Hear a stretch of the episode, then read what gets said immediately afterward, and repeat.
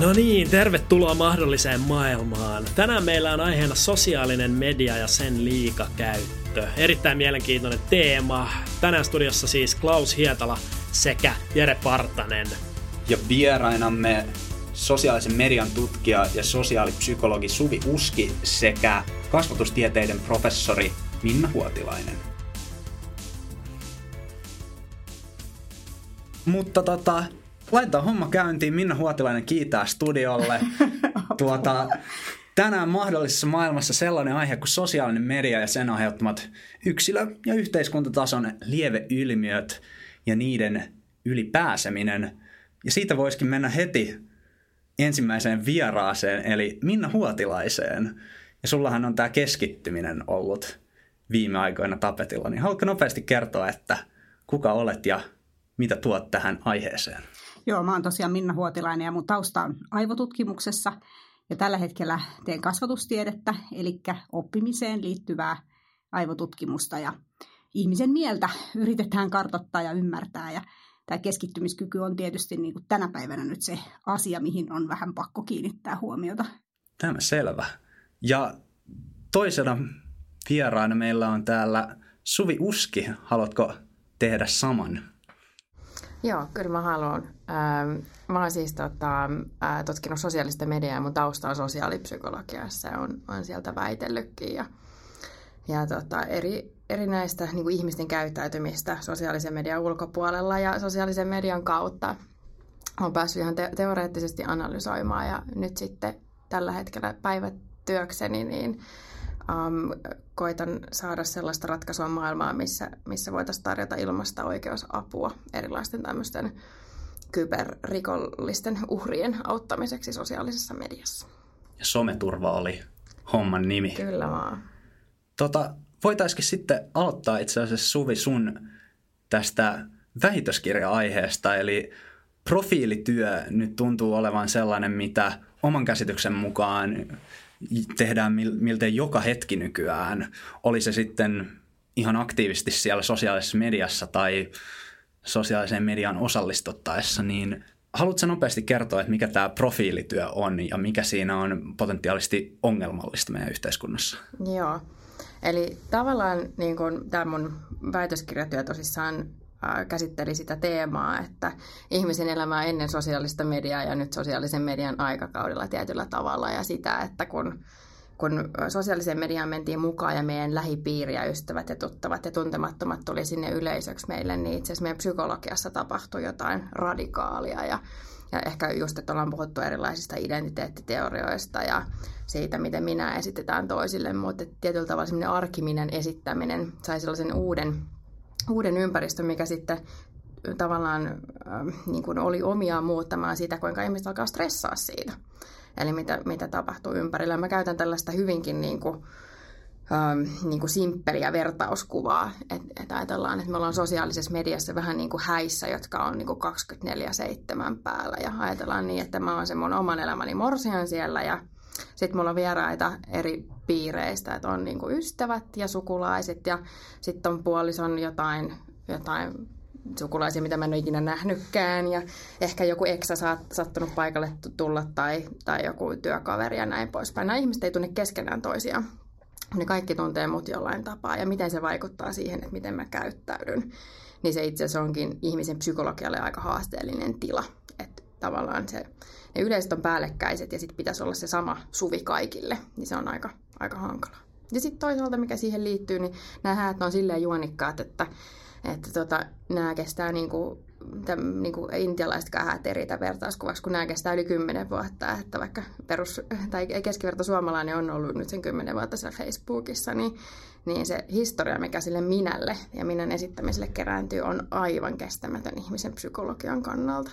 Eli mikään minän esitys ei oikein kestä sellaisessa yleisön silmien alla kymmentä vuotta, että niin paljon ihmisen elämässä mahtuu kaikkea tapahtumaa. Ja esimerkiksi just vaikka teineille, niin identiteetti on tosi semmoisessa muuttuvassa vaiheessa. Ja tulee aika paljon niin kuin tehty erilaisia kokeiluita, kun vähän niin kuin löytää sen oman polkunsa ja sitten siihen liittyy se, että se mokailee. Ja sitten se on aika raskasta kantaa sellaista sosiaalisen median profiilia, missä hirveästi niitä mokia on matkan varrella ja näin poispäin. Miten sitten Minna tällaista neurotieteellistä näkökulmasta, osaatko sanoa tuohon profiilityöhön jotain? Niin, siinä on varmaan just tämä tämmöinen valikointi ja, ja jatkuva niin reagointi johonkin, että mehän ollaan myös sitten näiden muiden ihmisten profiilityön kohteena. Eli meille lähetetään jatkuvasti viestejä siitä, että naapurin koiran pennut on syntynyt tai joku on käynyt kampaajalla ja nyt on tosi kiva tukka ja niin edelleen. Ja meillä on ikään kuin sit vaatimuksena reagoida niihin. No totta kai samalla tavalla, kun me kohdataan niin kuin kohda, vastakkain ihmisiä fyysisesti, niin ihan samalla tavalla meidän pitää reagoida. Jos he tervehtii, niin täytyyhän meidän tervehtiä. Mutta tämä on vähän eri, koska siellä on tosiaan ne sadat tai jopa tuhat ihmistä paikalla syytämässä sitä omaa tietoa meitä kohtaan. Ja silloin se reagoinnin tarve on jotenkin niin kuin ihan tolkuton. Ja se tuntuu epäkohtelijalta olla reagoimatta. Eli se palvelu on oikeastaan niin kuin rakennettu niin, että sinne on vähän pakko mennä ja siellä on vähän pakko sitten olla ja, ja reagoida toisiin ja tsempata toisia ja, ja olla myötämielinen ja, ja olla empaattinen ja, ja niin edelleen. Että, että se on tosi rankkaa ja se vie tosi paljon aikaa ja se muuttaa myös sitten sitä, että millä tavalla me pystytään niihin meidän varsinaisiin todellisiin tavoitteisiin sitten panostamaan, koska jos meidän tarkkaavaisuutta koko ajan revitään joka suuntaan, niin ei sitä ole silloin jäljellä siihen, vaikkapa nyt siihen kirjan lukemiseen, tai sitten ihan tavalliseen työn tekemiseen tai opiskeluun, että, että sekin niin kuin hajauttaa sitä meidän ajattelua. Kyllä sitä itse huomaa, että vaikka on jo paljon rajoittanut sitä käyttöä, niin kyllä se, se veto siihen on jotenkin todella vahva ja etenkin oman sukupolven tällaisen 20, 26-vuotiaana, niin se sieltä poissa oleminen on jotenkin sosiaalisten suhteiden näkökulmasta haastavaa. Ö, mutta tota, mitäs Klaus, itsekin sosiaalisen median kanssa ammatillisesti toimivana sanoisi tähän? Niin, siis mun mielestä tuossa on nimenomaan tosi kaksiteräinen miekka. että meidän sukupolvessa on hirveän paljon menestystarinoita siitä, että okei, tämä kaveri brändäsi itsensä kiinteistövälittäjänä onnistuneesti LinkedInissä ja nyt ajaa Maseratia.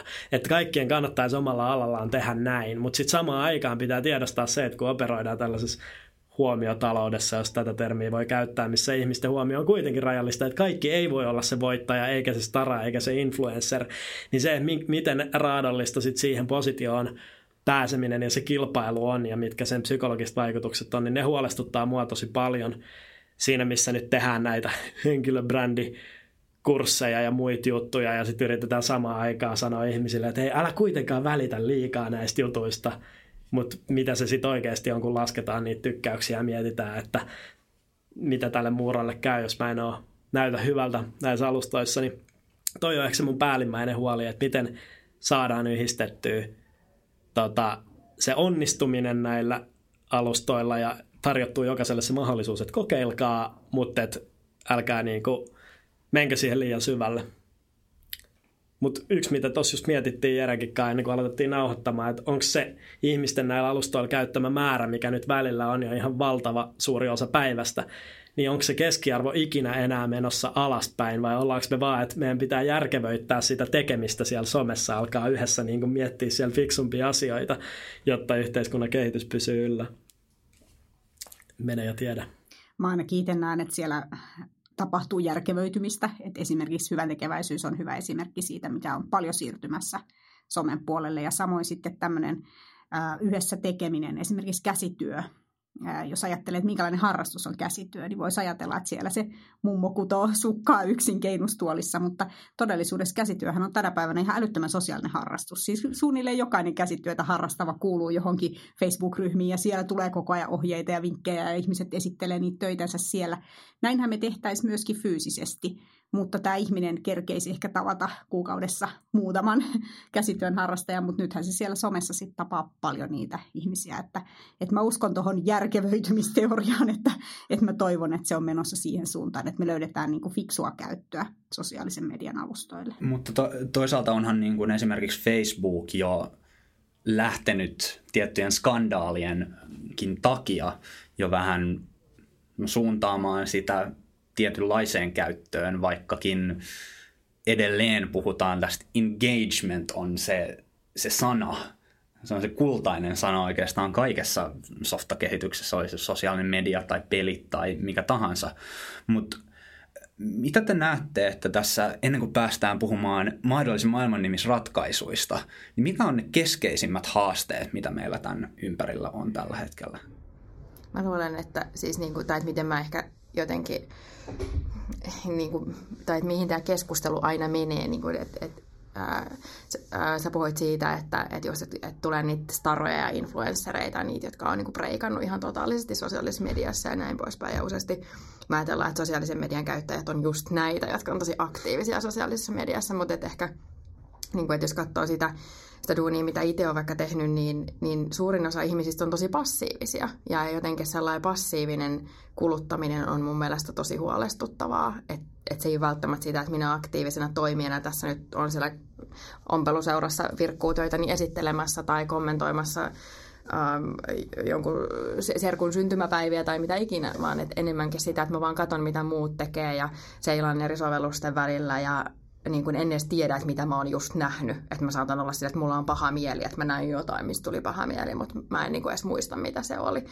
Ja tavallaan sellaisesta, niin kuin Minna osaat varmaan nyt paremmin tähän, tähän ehkä sanoa, mutta että se, että me niin kuin, niin kuin ylikulutetaan niitä virkkeitä ja me ei niin kuin olla läsnä, mutta me tehdään sitä semmoisella, jolla on niin kuin, vähän niin kuin, en tiedä, niin kuin, miksi sitä, siihen on varmaan joku hyvä, hyvä sana, mutta et, et tietyllä tavalla, että että et se, niin se sosiaalisen median käyttö ei ole sillä ihmiselle semmoinen tietoinen valinta, vaan että se on niin kun, refleksinomainen tapa toimia tietyissä tilanteissa, missä tulee jotain tyhjöitä. Ja sitten niin se, että jos me kysytään ihmiseltä, että no niin, no, että kuinka monta kertaa olet tänään sitten katsonut sitä sun puhelinta ja sosiaalista mediaa, niin, niin sit on näitä tapauksia niin kuin mullakin, että, niin kuin, että no, ihminen vastaa, että 33 kertaa ja sitten me katsotaan jotain logitietoa, niin siellä on 333 kertaa. Että ei niin kuin ihminen ole kykeneväinen niin kuin edes sanomaan, että kuinka paljon hän käyttää. Toihan on merkki siitä, että se on jo täysin niin kuin habituaation kautta muodostunutta toimintaa, että ihminen ei enää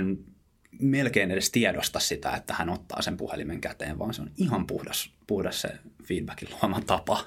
Just näin. Juuri näin, ja siihenhän tietysti nämä yritykset, jotka tätä palvelua tarjoaa, niin siihenhän ne pyrkii, että siitä tulisi ihan samanlainen tapa kuin kaikki muutkin meidän tavat, jotka siis on muuttunut semmoiseksi tiedostamattomaksi toiminnaksi. Ja silloin sitä on kyllä hirveän vaikea enää estää sitä toimintaa, koska se, se, se on juuri se tavan luonne. Että se oikeastaan, jos se ansaintalogiikka perustuu siihen, että – meidän tarkkaavaisuus saadaan vähän niin kuin meitä vastentahtoisestikin, niin se saadaan käännettyä sinne palvelun puoleen ja sitten meitä saadaan pidettyä siellä palvelussa niin pitkään kuin mahdollista, niin se on kyllä aika surullista, koska siis jos tätä ruvetaan tekemään nyt äärimmäisyyksiin asti, niin silloinhan se tarkoittaa sitä, että tavallaan työskennellään sitä sen ihmisen omaa äh, niin kuin hyvää vastaan.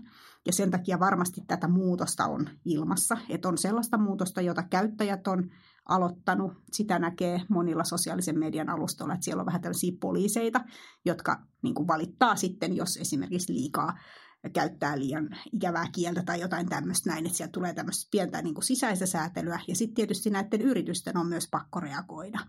Et jos sitä ansaintalogiikkaa saadaan keksittyä, muutettua jonkinlaiseksi, esimerkiksi sillä tavalla, että ää, ihmisille pyrittäisiin tuottamaan hyvää mieltä, tai esimerkiksi tarjoamaan semmoista tietoa, mitä ne oikeasti etsii tai tarvitsee, tai semmoista apua, mitä ne oikeasti etsii tai tarvitsee, niin silloin totta kai se tilanne kääntyisi ihan toisenlaiseksi. Mutta siihen on vielä vähän matkaa, että sitä pitää vähän niin kuin miettiä, että mitä, mistä mainostaja on valmis maksamaan. Että musta tuntuu, että tällä hetkellä mainostaja maksaa sekunneista. Kuinka monta vilkaisua, kuinka monta sekuntia mainoksen parissa. Kyllähän, kyllähän monet näitä teknologioita kehittäneet. Muistaakseni esimerkiksi tämä henkilö, nimen nyt millään muista, joka keksi tämän loputtoman scrollauksen, piti sitä, pitää sitä nykyään aivan katastrofaalisena vikana. Ja monet näitä teknologioita kehittävät ei missään nimessä antaisi niitä käyttöön lapsilleen. Ja voisi kuvitella, että he tietävät aivan tarkkaan, että millaista tutkimusta on tehty sisäisesti ja millaisia vaikutuksia sillä on, niin tästä pitäisi ehkä ottaa mallia. Mutta tällainen Trumpinkin aikakaudella voitaisiin myös ottaa tämä yhteiskunnallinen näkökulma tähän, että mitä sosiaalinen media tuottaa meidän yhteiskunnassa, koska totta kai nämä yksilötason asiat yleistyy sinne yhteiskuntaan, mutta mitä teidän mielestä on ehkä huolestuttavinta sitten tällä yhteiskunnallisella tasolla? Hmm.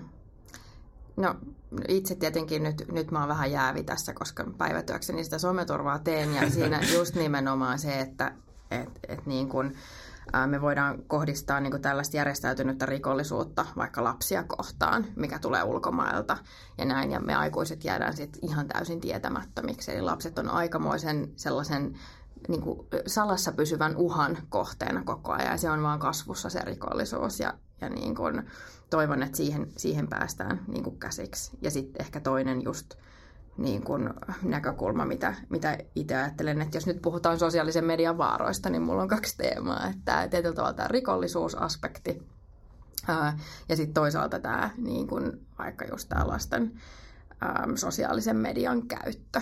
Eli siis just se, että, että me ajatellaan, että, että ne lapset kyllä itse sitten laittaa sen kännykän pois, kun, kun haluavat ja kokevat saaneensa riittävästi sitä näpytellä ja näin poispäin, mutta et, et kyllä kuin tavallaan meidän pitää aikuisina ehkä just tunnistaa se, että jos me ei itsekään pystytä sitä kännykkää laittaa pois, niin ei se lapsi, jonka se toiminnan säätely ei ole kehittynyt, niin ei se sitä pysty laittamaan pois. Ja sitten ehkä niin kuin mulla on kaksi lasta, että tiedän suurin piirtein mistä puhun, niin, niin se, että, että, että se lapsen niin kuin, tietyllä tavalla kiukku, mikä liittyy siihen, kun ollaan sitä iPadia ottamassa kädestä tai, tai että sanotaan, että no niin, että ruutuaika muuten loppuu nyt tai että nyt, nyt laittakaa puhelimet pois ja menkää tekee jotain muuta. Niin, niin se on ihan normaali reaktio, että tavallaan että aikuisen täytyisi vaan kestää se kiukku ja näin poispäin. Mutta nyt me ollaan siinä tilanteessa, että, että me vanhemmat tai aikuiset yritetään kasvattaa näitä lapsia silleen, kun me ei itsekään pystytään olemaan siitä puhelimesta. Sitten oota, että äiti katsoo vielä yhden jutun kännykältä. No nyt tulikin toi juttu, että ootas vähän vielä ja oota. Ja, ja niin kuin, että pieni ihminen, joka istuu sohvalla ja räplää leikkikännykkää, niin sanoo sen omalle äitille, että oota kohta, oota kohta. Niin se on aika sellainen niin kuin mun mielestä hyvä, hyvä tota esimerkki siitä, että kun ne niin kuin, että ollaan silleen hankalassa tilanteessa, että me ollaan e-, ensimmäisiä askeleita otettu sitä kohti, että me tunnistetaan tämä ongelma. Mutta sitten, kun näitä ratkaisuja pitäisi laittaa pöytään, niin, niin nyt vetää sitten hiljaiseksi ja sitten onkin silleen, että no ei tämä olekaan niin iso ongelma, että mietitään jotain muuta vaihteeksi. Mutta Jos... nyt ollaan täällä. Ja suuri ongelmahan on tietyllä tavalla myös se, että ne vaikutukset tästä, miten lapset sitten muodostaa nämä tarpeet näiden älypuhelinten ja sosiaalisen median kanssa, niin ne näkyy yhteiskunnassa vasta paljon paljon myöhemmin. Totta kai niitä näkyy jossain määrin nyt, mutta ei se nyt mitenkään meidän yhteiskunnan rakenteita ole vielä järkkynyt sillä, siitäkään näkökulmasta, että ei kukaan näistä, jotka on ihan pienestä lapsesta lähtien kasvanut niiden kanssa, ole vielä missään merkityksellisessä valta-asemassa. Mm, just näin. Ja sitten ehkä jos miettii just nyt, jos korostetaan tätä yhteiskunnallista tasoa tässä niin kyllähän niin kuin me voidaan ajatella, että mitä siitä seuraa, jos kukaan meistä ei oikein osaa keskittyä. Ja että aina kun tulee vaikea kysymys tai vaikea hetki elämässä tai riita puolison kanssa tai mikä ikinä, niin me kaivetaan sen puhelintaskusta ja aletaan tuijottaa sitä mieluummin. Niin mm. kyllähän se tarkoittaa jotain myös se meidän kognition kanssa, mikä on sitten taas sitä vaikean tason ongelmanratkaisua ja päätöksentekoa. Ja mehän ollaan ihan semmoisia niin pikkulapsia kaikki sitten aikuisetkin niin kuin tietyllä tavalla. Joo, siis siinä on just tämä, tämä tota keskittymiskyvyttömyys ja, ja tota, sitten siinä on vielä nämä univaikeudet myös, ja näähän ruokkii sitten tietenkin vielä toisiaan. Eli lopputulema on tavallaan semmoinen niin jatkuva alisuoriutuminen. Eli ihminen itsekin niin kuin sitten huomaa, että tämä ei nyt ihan mene putkeen tämä homma, että mä tavallaan tietäisin, että musta olisi enempään ja mulla olisi kyllä niin kuin sanottavaa ja mä keksisin kyllä jonkun upean aiheen tälle mun koulutyölle tai tässä mun työssä jonkun mahtavan ratkaisun. Mutta sitten kun tähän väliin tuli kaikkea tällaista sälää ja sitten tuli niitä päivityksiäkin ja kaikki, niin sitten se jotenkin jäikin niin kuin onnistumatta. Ja tämähän on semmoinen keskeinen niin kuin, tunnelma, jonka varassa tarkkaavaisuushäiriöiset henkilöt elää. Eli jos he ei ole lääkitystä, niin he kuvaa sitä, että, että se on aivan kuin sä niin kuin pyrkisit juoksemaan ja sä juoksisitkin hirveästi niin paljon, että sul pulssi nousee ja tulee kauhean hiki, mutta sä näet, että sä et pääse mihinkään. Ja sitten kun se koe päättyy tai se työpäivä on lopussa ja sä katot sitä vähän taaksepäin, että mitä sä tulit saavuttaneeksi, niin tuntuu tosi pahalta, että mä en päässyt näyttämään sitä, mitä mä osaan. Ja jos tämä jatkuu nyt päivästä toiseen, niin se on kyllä todella turhauttavaa että nyt jos meistä tulee sitten kaikista tällaisia, niin, niin kuka tätä juttua vie niin kuin enää eteenpäin? Ja just vaikka työurien kannalta nyt vaikka siinä pöydän toisella puolella niin kun te olette niin kun valmistumassa olevia ihmisiä yliopistosta, niin, niin siis kyllähän sitä jos miettii työuran kannalta, niin tässä ollaan aikamoisessa pulassa. Siis että ihmiset ei yhtäkkiä viisastukaan enää ja sitten sit kilpaillaankin niiden robottien ja tekoälyn kanssa ja näin poispäin. Ja, ja ne, niin kuin, missä on ne fiksut ihmiset, jotka sitten hoitaa, hoitaa sitä ihmisen roolia siinä kohtaa. Niinpä. Mm. Jos saa vielä maalata ongelmakenttää, niin demokratiatasolla tämä on ihan valtava ongelma. Että just tuossa puhuttiin, että Twitter viestiliikenteestä 10 pinnaa on bottia ja venäläisten poliitikkojen profiileissa 85 pinnaa seuraajista botteja ja tota, Cambridge Analytica, Trump-vaalit, kaikki nämä oli hyviä esimerkkejä siitä, että miten tota, sillä meidän huomiolla ei aina tehdä ihan niitä parhaita asioita ja miten saadaan agitoitua tiettyjä kansanryhmiä, jotka ei muuten paljon toreilla näyttäydy, niin tekemään äänestyspäätöksiä. Ja ihan nyt Suomessakin vaalia alla kyllä se huomaa, että jos sä saat Facebook-videoihin jotain julkiksia ja millä ikinä kikalla sä pystyt tekemään semmoisen leffatrailerin näköisen kamppisvideo itselle, sä saat porukan pidettyä sen parissa pidempään, se on sofistikoitunut se kahvin jakaminen ja, ja tota flaikuttaminen aika semmoiseksi niin informaatiovaikuttamiseksi ja sitten globaaliskaalassa ihan, ihan informaatiosodankäynniksi. Ja mä näen, että tämä tuo, tulee olemaan niin kuin hyvin vaikea vaikea kysymys. Puhutaan paljon totuuden jälkeisestä ajasta, mutta ylipäätään siinä, että miten enää pystyy lukemaan siitä informaatiosta, että kuka tän on tehnyt, mistä tämä on tullut, pitääkö tätä uskoa vai eikö tätä pidä. Eten, etenkin siis siitä näkökulmasta, että kyllähän se kontentti, mitä sä kulutat siellä somessa, niin se menee vaan ohi. Sä jotenkin rekisteröit sen, että ehkä, ehkä hirveän hyvin, mutta sitten se vaikka se olisi sun näkökulmasta vähän huono lähde, niin se lähteen merkitys kuitenkin katoaa. Tämä on aika hyvin todennettu tutkimuksen kautta, että se lähde unohdetaan, se viesti jää, mutta sitten, että onko se lähde hyvä, niin sillä ei ole niin merkitystä. Mutta groteskein esimerkkihän tästä, mitä sä Klaus sanoit, on tämä ähm, Uuden-Seelannin keissi, jossa massamurhaaja – livenä someen näyttää, mitä se tekee ja se koko ympäröivä manifestin viestikin on tiettyyn niin so- somessa tapahtuvan provokaatioon suunniteltu. Tämä on jotenkin täysin uutta ja on vaikea ajatella, etteikö tämä yleistyisi tällaisella esimerkiksi kouluampumisten näkökulmasta, mikä on omalla tavallaan erittäin huolestuttavaa. Ää, mutta jotta nyt ei jäädä tähän hyvin synkkään, synkkään aihepiiriin, niin kun podcast nyt on kuitenkin mahdollinen maailma ja meidän yhteiskunnassa puhutaan hirveästi ongelmista ja sosiaalisen mediankin ongelmista puhutaan tosi paljon, niin mentäisiin sitten vähän siihen ratkaisupuoleen ja siihen, mitä tämä parhaimmillaan voisi olla.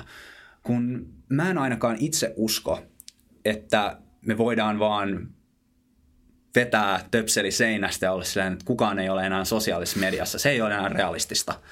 Ö, niin mitä me voidaan tehdä asialle? Mitä me voidaan tehdä tästä käytöstä terveempää? No ainakin mä haaveilen semmoisista, semmoisista tavoitteista siellä niillä ihmisillä, jotka on siellä somessa, että he asettaa semmoisia tavoitteita sille toiminnalle. Se voi olla esimerkiksi LinkedIn tuli tuossa mainittua, ja varmasti myöskin Facebook on, on tota, täynnä esimerkiksi opettajien Facebook-ryhmiä, jossa jaetaan vinkkejä, jaetaan materiaalivinkkejä ja ja mun mielestä on hyvä esimerkki sellaisesta, että ihmisellä on siis syy mennä sinne someen. Hän ajattelee, että jaahas, nyt on se matikan tunti tuossa tulossa, että mitä hän kivaa siellä keksisi, että mäpäs menen katsomaan sieltä opettajien ryhmästä. Eli nyt ollaankin yhtäkkiä vähän niin kuin semmoisessa entisajan kiltatoiminnassa, että meillä on ammattikilta, jossa jaetaan näiden ammattilaisten vinkkejä. Se on avoin kaikille, kuka tahansa voi tulla niitä katsomaan. Tuskinpa ne nyt hirveästi kiinnostaa muiden alojen ihmisiä, mutta näiden alojen ihmisille ne voi olla oikeasti tosi tärkeitä.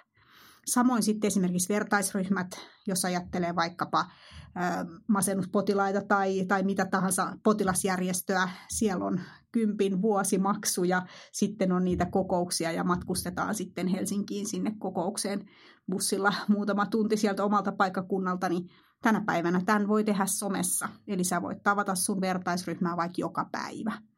Ja silloin on järkevä tavoite mennä sinne someen. Silloin ajattelee, että mä tarvin nyt tukea, mä menen puhun tästä niiden mun läheisten vertaisien kanssa. Ja jos me täl, tällä tavalla osataan niin kuin alkaa enemmän käyttää somea, että me ajatellaan ennen sinne menemistä, että mitäs mä nyt menen siis tekemään, mikä tämä mun tavoite nyt on, niin silloin ainakin mä uskon, että päästään pikkusen siitä semmoisesta niin kuin vaan kaikelle altistumisesta ulos. Että vaikka sitten olisikin se sivusta seuraaja, mutta olisi sivusta seuraamassa niitä asioita, jotka on oikeasti niin kuin järkeviä ja tärkeitä itselle. Ja tätähän voi nämä somealustat fasilitoida. Ja ne voi sitä, sitä ja tekeekin tietenkin tälläkin hetkellä, että paitsi että mainoksia kohdennetaan, niin kohdennetaan myös sitten sitä, ihan sitä uutisvirtaa. Eli sieltä voitaisiin ajatella, että valittaisi asioita, joiden tiedetään olevan tälle henkilölle hyödyksi. Hmm, mielenkiintoista. Tai jotenkin just toi, että et, et niin ajateltaisiin, että se olisi niin tavoitteellista toimintaa, kun just että tavallaan se perusfiilis, mikä ihmisellä useasti on, kun se ottaa puhelimen käteen, niin se on niin kuin, että se menee sinne huilaamaan. Niin kuin, että otanpa tämän paussin tässä ja just näin. Ja sitten silleen, että, että sen saisi käännettyä tolleen, että, että, tota, että siellä olisikin aina niin kuin, ennäs, niin kuin hyödyllistä. Niin, niin. niin aika silleen niin kuin hyvä, hyvä idea. Niin. Hyödyllinenkin voi olla siis sillä hauskaa, tiedät sä, että jos sulla on vaikka koira, mm. niin sua varmaan kiinnostaa agility-videot tai jotkut mm. tällaiset, jotka voi olla mm. oikeasti ihan älyttömän hauskojakin. Eli mm. en mä ajattele sillä tavalla, että se pitäisi olla jotenkin kauhean vakavaa tai sellaista mm. niin kuin, mitattavissa olevaa hyötyä, mutta sitä, että se olisi enemmän sitä, mikä, mikä niin kuin oikeasti auttaa sitä mm. ihmistä. Varsinkin just näissä vertaisryhmissä. Niin kuin personoitu some. Niin, mm. juuri näin. Mm. Niin, eikä se, että se, sä et ole vaan se sellaisessa responsiivisessa tilassa, vaan aktiivinen toimija siellä ihan senkin kautta, että sä mietit sitä, että miten, miten mä kulutan. Juuri tätä. näin, juuri näin. Joo.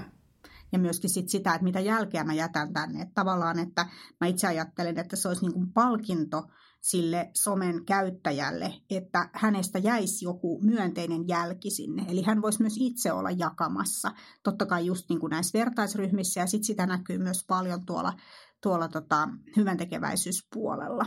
Eli se on todella palkitsevaa, paljon palkitsevampaa kuin se passiivisen sivusta seuraajan rooli, niin on se, että hei, sua oikeasti tarvitaan. Että sä voitkin olla, jos sä oot 67-vuotias eläkeläinen, niin sä voit olla läksy apumummona jollekin siellä somen kautta, jollekin ekaluokkalaiselle, jota sä et tunne ollenkaan.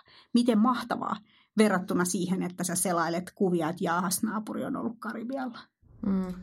No miettii just, että miten, miten tuohon sitten niinku päästään, tai siihen just, että tulisi sellainen, enemmän sellainen mentaliteetti, että siellä voi just niin kuin tehdä vaikka sitä itselleen tärkeää asiaa ja toteuttaa sitä oman elämänsä arvo, arvo tota, äh, valikoimaa siinä. Mutta just että vähän ehkä niin kuin, niin kuin miettii sen, sen käytännön kannalta, niin, ja just että siihen kestävään sosiaalisen median käyttöön, että jos mietittäisiin, että, että yritettäisiin tuota, ihmisiä suostutella, että ajatuksena siis se, että tällä hetkellä ihmiset käyttää liikaa somea, ja just, että sitä käytetään niin kuin, mm, niin kuin huomaamattakin ja just, että ehkä väärin asioihin, ja me ei tiedetä just, mitä sieltä seuraavaksi tulee, että ei välttämättä palvele itseään ollenkaan.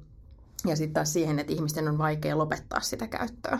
Eli jotenkin, että ollaan semmoisen addiktoituvuuden niin kuin ikeessä ja monessa muussa niin kuin tämmöisessä riippuvuussuhteessa, niin yleensä käsketään lopettamaan kokonaan se käyttö.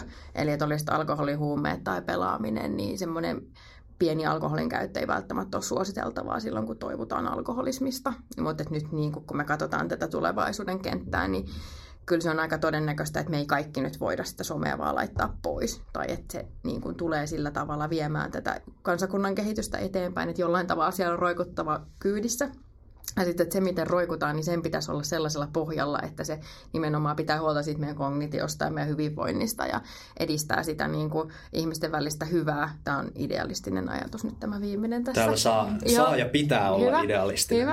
Äh, mutta et just, että et niin kyllä, kyllä mä niin itse niin kuin siis, että sitten tietysti niin kuin, on tällaisia erilaisia aloitteita, mitä me nähdään, mitä tulee ympäri maailmaa. Että oli just tämä vaikka someton syyskuu ja su, sun muita niin kuin tämmöisiä tosi hyviä niin kuin idiksiä, mutta sitten se, että kuinka moni tämän pöydän ympärillä lähtee siihen somettomaan syyskuuhun, että, että se tuntuu aika isolta teolta silleen, niin kuin, että ihan kylmiltää. Ja sitten vähän silleen, että ollaan tipattomalla tammikuulla, että no se tarkoittaa sitä, että helmikuun alussa ratkeaa sitten ryyppyputki uudestaan, että, että tietyllä tavalla – niin kuin vähän sama kuin näissä nyt lasten kasvatusprinsiipeissä, niin, niin lähtisin melkein miettimään sitä, että, että aikuisellekin semmoinen niin kuin ruutuaika ei välttämättä ole mikään huono ajatus sinällään, koska sit siinä tiivistyy myös se, että jos sulla on vaikka puolitoista tuntia tämmöistä someaikaa päivässä, niin sitten sä voisit ehkä enemmän osata myös tietoisesti hakeutua näille sulle itselle iloa tuottaville niin kuin lähteille, että, että sen sijaan, että sä käytät sen sitten vaan johonkin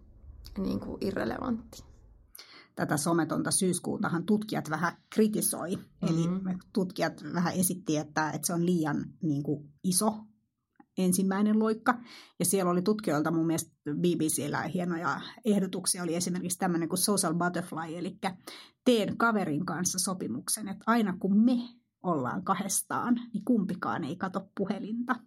Tämä sopii mun mielestä aivan loistavasti rakastuneille teineille, mutta mm. sopii myös niin kuin muille kaveruksille. Että, että nythän kun me tässä istutaan, niin mä ajatellaan, että no miksi mä ottaisin puhelimen, kun mä oon sun kanssa. Mm. Että kun meillä on se harvinainen kiva hetki, että mä oon mukaan Aina kahdesta. niin, mutta sitten kun katsotaan sitä todellisuutta, niin sitten kuitenkin saattaa olla se tilanne, että, mm. että molemmilla on puhelimet kädessä ja tässä me istutaan vierekkäin. Niin, jos yksi ottaa sen, niin kaikki muutkin ottaa. Niin, juuri niin kuin, että nyt on se hetki. Tämähän on myös tällainen kokousepidemia tämä, että en, enemmissä määrin yrityksissä aletaan miettimään sitä, että miten saadaan ihmiset olemaan käyttämättä sitä puhelinta siellä kokouksessa. Niinpä, juuri näin. Sitten mä haaveilen semmoisesta, että kun puhelimesta pitää kiinni, niin siitähän on mahdollisuus nyt sitten mitata fysiologisia mittoja tästä kädestä. Eli sieltä voi mitata sykettä ja sykevälivaihtelua ja ihon sähköjohtavuutta ja muuta vastaavaa. Nythän meillä ei ole vielä sellaisia puhelimia, mutta uskon, että niitä on tulossa. Ja silloin se ehkä just voisi tarkoittaakin sitä, että joku sosiaalisen median palvelu voisi luvata mulle, että siinä vaiheessa, kun mun signaalit alkaa näyttää apatian tai kyllästymisen tai sitten suuttumisen merkkejä, niin se heittää mun tulos sieltä palvelusta. Facebook alkaa passiivis-aggressiivisesti kertomaan sulle, että nyt, nyt, nyt hikäännytään hiukan liikaa. Laitetaan niitä agility-videoita tulemaan. Niin, että nyt jotain hauskaa kissavideoa tähän väliin, koska nyt ei näytä hyvältä. Että Politiikat pois. Ihminen ei enää nauti tästä. Mm. Mutta sehän siinä varmaan on yksi sellainen niin kuin, mm, työelämässä olevien aikuisten haasteet, sit kun ollaan iltaisin väsyneitä vaikka, niin, sit, niin kuin silloin se just on tosi vaikea laittaa se puhelin pois, että sitten tulee notkuttua paljon pidempää siellä ja näin poispäin.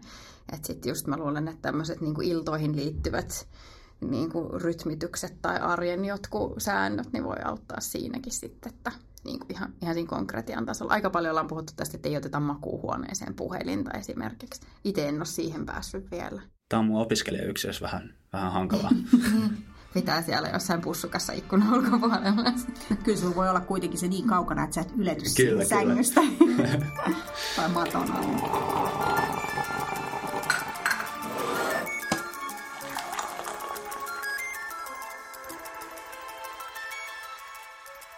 Tässä on, tässä on ehkä tullut vähän sillä, mä oon hiukan itse skeptinen siitä, miten me päästään tällaisilla, nämä on aika yksilötason asioita, että yksilön pitäisi ja olisi hyvä, että hän käyttäytyy näin ja vähän katsoa sitä sosiaalisen median käyttöä, mutta kun ne on niin addiktiivisia ja tulihan tässä jo Facebookinkin ja muiden alustojen vastuu, mutta miten sitten me esimerkiksi yhteiskunnallisina toimijoina, onko teillä mitään mielipidettä siitä, että mitä esimerkiksi Suomen valtio voisi asialle tehdä, tai ylikansallistikin vaikka?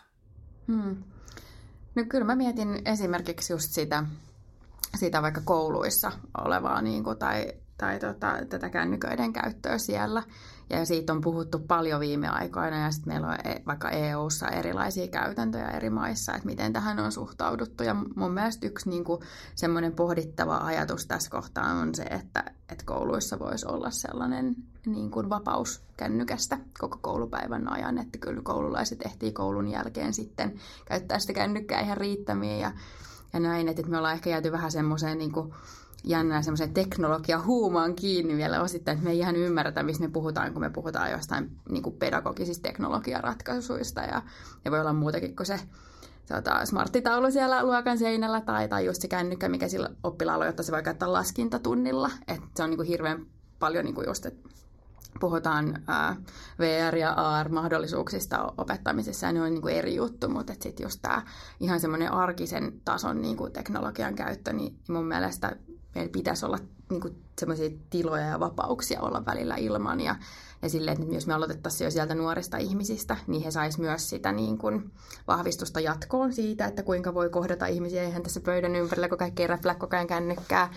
Ja, ja sitten toisaalta myös se, että, että niin kuin, mm, jossain toimistokulttuureissa esimerkiksi on tämä, että kun tullaan palaveriin, niin kaikki laittaa kännykät pois. Ja että jos joku uskaltaisi tuoda puhelimen pöytään, niin se lentäisi siitä aika nopsaan.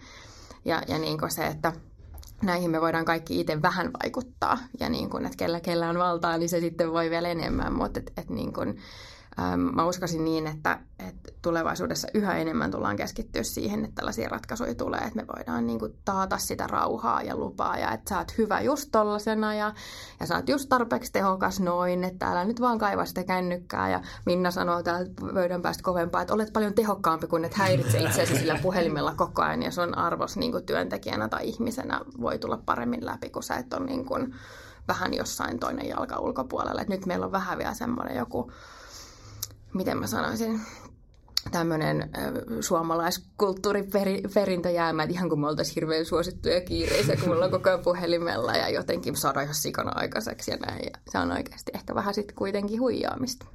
Niin ja se on mun mielestä kyllä vähän myöskin niin kuin vanhanaikaista. Että mä, mä toivon, että tulevaisuudessa paljon enemmän ajatellaan just niin, että, että me kunnioitetaan niitä osaajia, joiden ei ole pakko napata sitä kännykkää esille, vaan ne pystyy tyynä rauhallisesti istumaan ja katselemaan muita ihmisiä ja miettimään ja perehtymään asioihin ja kuuntelemaan, mitä toiset puhuu ja käyttämään fiksuja puheenvuoroja ja niin edelleen. Että, että se olisi niin kuin se semmoinen cool tyyppi, eikä, eikä se, jolla on kiire ja se puhuu kännykkään. Mm.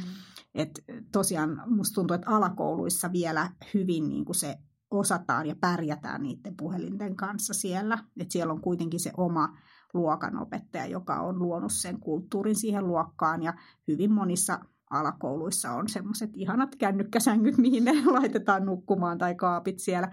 Mutta sitten kun mennään sinne yläasteelle, sitten se repee se homma jotenkin ihan täysin, koska se oma luokanvalvoja tai luokanohjaaja ei olekaan enää siellä siellä joka arkipäivä nähtävillä, vaan käydään luokasta luokkaa ja jokaisella opettajalla on vähän niin kuin se oma kulttuurinsa ja sitten pitää kokeilla, että no saisiko täällä vähän käyttää puhelinta ja ainoikin käyttää puhelinta ja sitten lopulta se menee siihen, että, että on niin kuin vaan ne muutamat oppilaat, jotka seuraa opetusta mm. ja loput on sitten siellä puhelimella. Ja tuossakin just ehkä niin kuin korostuu se, että ei se, että nuoret haluaisi olla ne yläasteikäiset siinä puhelimella koko ajan siellä luokassa. Ei ne halua, mutta ne ei välttämättä pysty laittaa sitä pois. Ja niille on ihanaa, että jos se opettaa sanoo, että hei, laitetaan ne kännykät sivuun. Ja niin kuin aika moni meistäkin välillä toivoisi, että joku tulisi vaan ottaa sen kännykän pois. No niin, että Suvi, että katsotaan kolmen tunnin päästä uudestaan tämän kännykän kanssa. Juuri Me ei itse oikein pystytä siihen. Kyllähän se tietyllä tavalla myös, että jos me nähdään, että koulu täyttää vastuunsa siinä, että se ottaa esimerkiksi kännykän pois tai kieltää sen käytön tunnilla, niin se on vähän jotenkin, että laitetaan avohäävän päälle laastaria.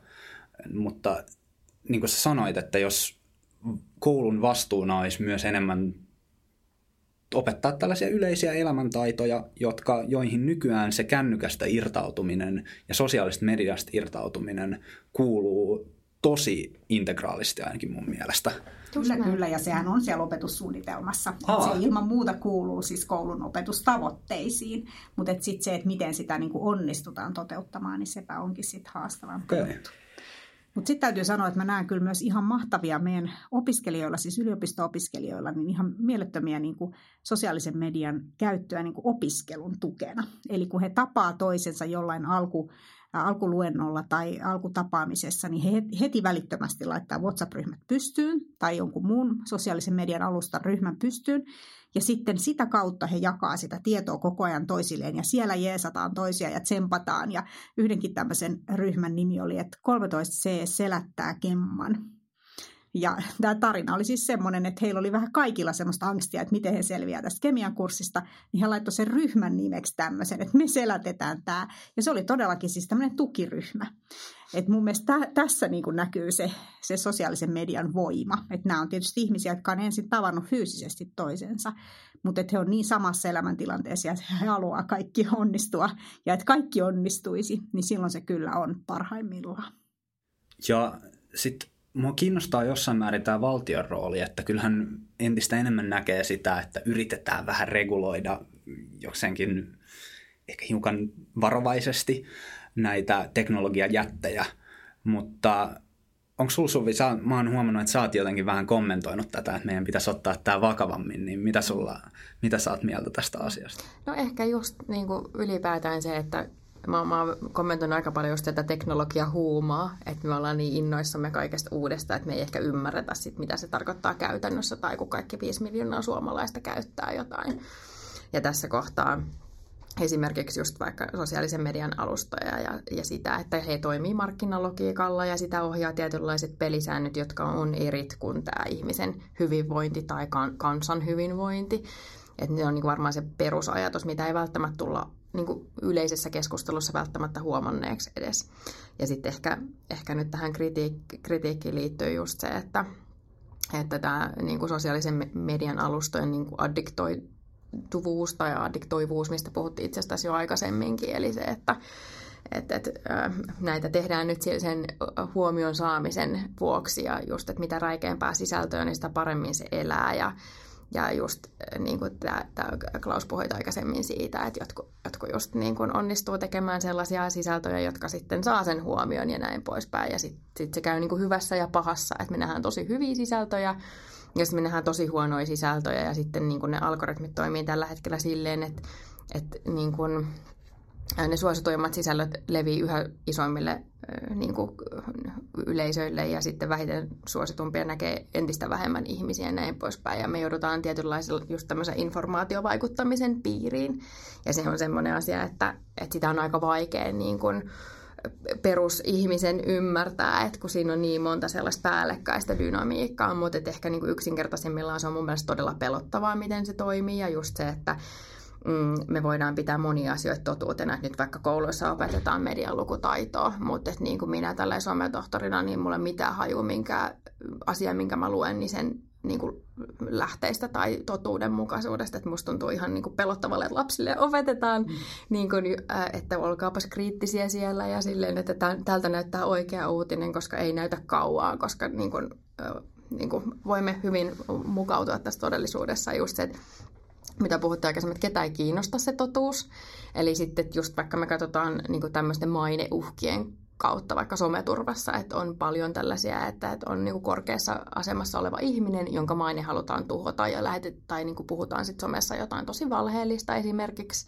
Ja sitten tämä valhe on niin mehukas ja hirveä, että kaikki vaan haluaa lukea sitä ja ketään ei kiinnosta, kun tämä asia korjataan. Ja, ja niin kun, että, että ne tavallaan ne vaikuttamisen keinot on tosi moninaiset ja sitten palataan siihen markkinalogiikkaan, mikä sitten näitä yhtiöitä pyörittää. Ne ei tietenkään haluaisi, että niillä on näin paljon valtaa yli kahden miljardin ihmisen elämässä. Siis että sehän on ihan painajainen heillekin, että, että ei se ole semmoinen, että jes, että nyt hallitaan koko maailmaa ja we rule the world, että yeah. Vaan enemmän se, että, niin kun, että, että he on luoneet sellaisen koneiston, jota on aika mahdoton hallita silleen, että kaikilla kansoilla on yhtäläisesti hyvä. Ja siksi me ollaan tietyllä tavalla sellaisessa tilanteessa, vaikka EUn kokoisessa mittakaavassa tai sitten Suomen pienessä mittakaavassa, että meidän on niin kuin oltava silleen tietoisia niistä vaikuttamisen keinoista ja, ja myös niin kuin ehkä oletan, että tulemme pikkuhiljaa siihen vaiheeseen, että nämä alustat itse alkaa tulee enemmän esiin sen asian kanssa, että hei, että no meillä tämä valta nyt sattuu olemaan, mutta emme välttämättä osaa tätä oikein käyttää ja että miten me voidaan tätä miettiä niin kuin yhdessä. Ja niin kuin sitten sen sijaan, että EU vaikka nyt lähtisi tai yksittäiset valtiot säätelee näitä alustoja jotenkin sellaisella tavalla, mikä, mikä tota, on vanhanaikaista tai, tai sitten menee enemmän sensuurin puolelle tai rajoittaa sananvapautta siis ihan lain mukaan tai sitten sillä tavalla, että että näin ei saisi toimia ollenkaan. Että kyllä sitten ne sosiaalisen median hyvät puolet myös niin kuin näköaloina maailmaa ja näin poispäin toimii. Oliko kuinka pitkä tämä mun monologi tästä aiheesta? Mutta mut siis niin kuin tavallaan, että tässä on niin kuin monta sellaista päällekkäistä haastetta, mitä niin kuin täytyy ymmärtää, kun ollaan tekemässä niin kuin vaikka tällaista valtiotason päätöksentekoa näihin asioihin liittyen. Tuohon liittyy tosi monesti myös se ongelma, että vaikka olisi sellaista selkeästi niin kuin yhteisöä sabotoivaa sisältöä jossain määrin, niin sitä on vaikea sen alustan toimesta nimenomaan flagata silleen, että tämä on huono. Jos miettii vaikka niitä äh, informaation muotoja, mitä silloin 2016 äh, Jenkki-vaaleissa oli, niin oli vaikka tämmöinen saatana ja Jeesus, jotka vääntää kättä, ja sitten siinä luki, että share this if Trump wins. Ja sitten on silleen, että kumpi näistä nyt on se Trump ja miten tämä nyt oikein toimii. Ja, ja, ja tota, sitten tohonkaan kukaan ei voi puuttua sillä lailla, että hei, ei jooko tällaista, koska tämä vetoo johonkin kansanryhmään, ne haluaa jakaa ja kuluttaa tätä, joka on tietynlaista ajattelua siellä. Niin mä näen sen niin kuin regulaatio, kyllähän niin, meidänkin vaalien alla oli, oli käyty juttelemassa Facebookin kanssa. Mä en tiedä ketkä tahot siellä nyt lopulta tapas, mutta oli, että Suomella on Facebookin kanssa strategia näiden vaalien varalle, niin tota, että mitä siellä on juteltu ja mihin kaikkeen on puututtu. Totta kai varmaan niin kuin selkeimmät tällaiset informaatio vaikuttamiset, botit ja muut, niin on, on ollut listoilla. Mutta sitten jos on vaan sellaista niin kuin huonoa tietoa, millä vedotaan ihmisten tunteisiin, niin kuin ihan peruspopulismia niin sanotusti, niin sitä ei varmaan saa pois. Et siinä pitää vaan jotenkin sitten vaan sanoa vasta esimerkiksi kansalaisille, että hei, älkää aina niin kuin välttämättä lähtekö jakamaan jotain, kun teiltä kysytään. Niin ja tuossa vielä mä sanon sen, että se populistinen sisältö on se, mitä sosiaalisessa mediassa jaetaan, mikä menee viraaliksi. Just. Ja just, että kissavideot on jaetuinta sisältöä, mitä sosiaalisessa mediassa on. Kissavideothan on ihania. Niin Niissähän ei ole mitään pahaa. niin, mutta et just, että menee niihin perustunteisiin. Kyllä, että kyllä. On niin. hyvä siihen tarkoitukseen. Mm. Tarkoitus on luoda reaktio oli se mikä tahansa. Mm. Yksi, mikä tuossa voisi vaikuttaa, tai voisi olla vaikuttava keino, niin olisi tämmöinen pieni viive.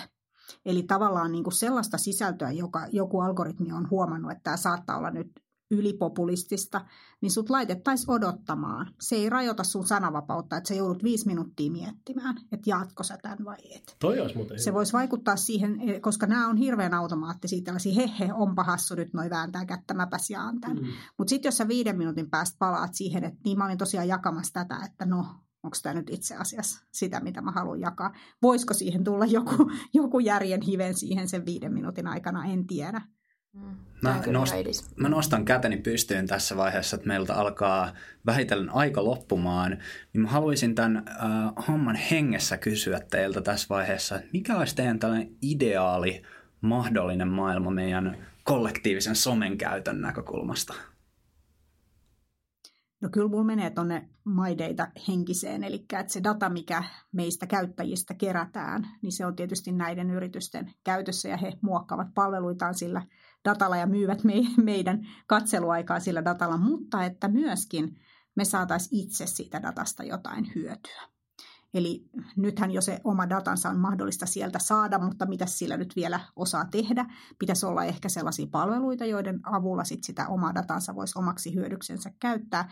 Ja sitten myöskin se, että mä voisin tilata mua hyödyttäviä palveluita. Esimerkiksi sitä, että mä löydän ammattiryhmiin liittyviä tai johonkin muihin tavoitteisiin, vaikka painonhallintatavoitteeseen tai alkoholin käytön vähentämisen tavoitteeseen tai johonkin tämmöiseen liittyviä tietoja enemmän sieltä. Eli silloin tavallaan mä saisin sen tavoitteellisemman käytön. Ja tossahan Eurooppa voi olla edelläkävijä, koska meillä ei ole Googlen kaltaista megakorporaatiota, joka toimii puhtaalla datalla, niin sen sijaan me voitaisiin olla edelläkävijöitä tällaisen yksityisen datan käytön mahdollistamisessa – Ehdottomasti. Ja sitten tietenkin mä lisäisin tähän vielä nämä oppimisen palvelut. Eli toivoisin sosiaalisen median kaltaisia koukuttavia palvelualustoja siihen, että ihmiset pääsisivät niiden omiin oppimistavoitteisiin. Ja Suomestahan niitä itse asiassa vähän jo tulee. Joo, kyllä. kyllä, juuri näin. Entäs Suvi?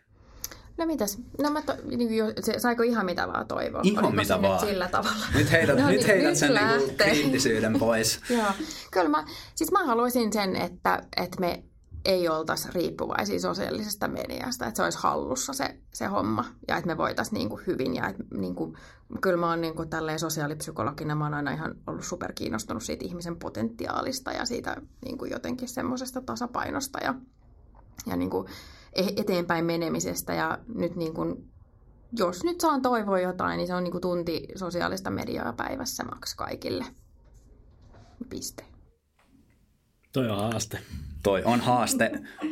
Mutta ennen kuin lopetellaan, niin haluatteko te vielä nopeasti kertoa, että mistä kuuntelijat vois teidät löytää, jos näin haluavat, tai teidän sisältönne esimerkiksi somesta? Joo, mähän on ihan addiktoitunut Twitteriin ja notkun siellä, että sieltä mutta aina, ainakin löytää. Ja on kyllä aktiivinen myös Facebookissa. Mä oon siis opettajakoulutusta myös teen työkseni ja opettajat on hyvin aktiivisia Facebookin puolella, eli siellä on paljon näitä opettajien ryhmiä, niin siitäkin syystä pyörin myöskin siellä puolella. Alright. Joo, mä en siellä Twitterissä pysty olemaan. Siis mulla menee ihan niin kuin hermot, kun koko ajan pitää olla passissa kirjoittaa jollekin jotain. Mutta kyllä mä siellä käyn. Mutta mut joo, suviuski.com löytyy juttuja, missä on mukana. Ja sitten Facebookissa mulla on myös sivut kyllä, mitä voi käydä seuraamassa. Alright. Tähän noottiin on hyvä pistää homma purkkiin. Kiitos kun tulitte studiolle. Kiitos hyvistä keskusteluista. Kiitoksia. Kiitos. Kiitos.